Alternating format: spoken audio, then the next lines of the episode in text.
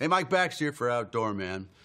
I've just been reading my favorite book about hunting Genesis. You see, poor Ishmael and his mom were facing tough times, but then God said, God was with the lad, and he grew and dwelt in the wilderness and became an archer.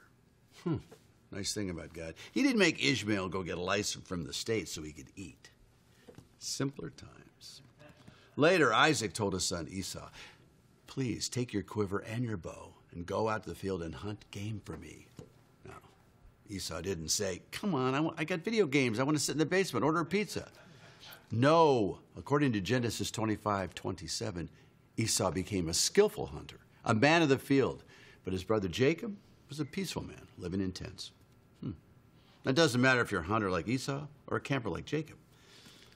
Either way, I've got everything you need right here at Outdoor Man.